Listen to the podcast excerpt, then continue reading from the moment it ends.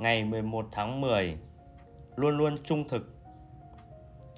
Thật thối lát và gian dối làm sao khi mọi người nói rằng họ muốn nói thẳng với ngươi. Anh định làm gì vậy, bạn thân mến? Anh đâu cần hô lên, mà điều đó cần hiển hiện rõ ràng như thể được viết trên trán anh để người ta có thể nghe thấy trong giọng nói của anh trông thấy qua ánh nhìn của anh cũng như những người yêu nhau sẽ hiểu biết mọi điều chỉ qua một ánh mắt. Nói tóm lại, người thẳng thắn và tốt bụng sẽ giống như một con dê với mùi rất đặc trưng. Khi người ấy ở trong cùng một phòng với ngươi ngươi lập tức sẽ biết. Trích suy tưởng của Marcus Aurelius. Chúng ta đều từng sử dụng những cụm từ như thế này.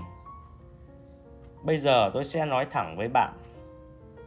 Tôi nói thật là hay chân thành mà nói. Những cách diễn đạt này trống rỗng hay không thì chưa rõ, nhưng chúng gợi lên một băn khoăn.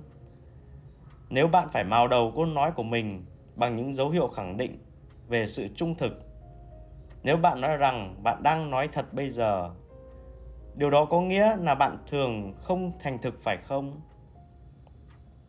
Thay vào đó, điều gì sẽ xảy ra nếu bạn sống một cuộc đời với uy tín vô cùng vững vàng, trong đó sự trung thực của bạn giống như tín phiếu kho bạc, rõ ràng và rành mạch như một hợp đồng, tồn tại vĩnh viễn như một hình xăm, nó không những giúp bạn khỏi phải sử dụng những lời cam đoan để cố thuyết phục những người còn nghi ngại, mà nó còn giúp bạn trở thành một con người tốt hơn.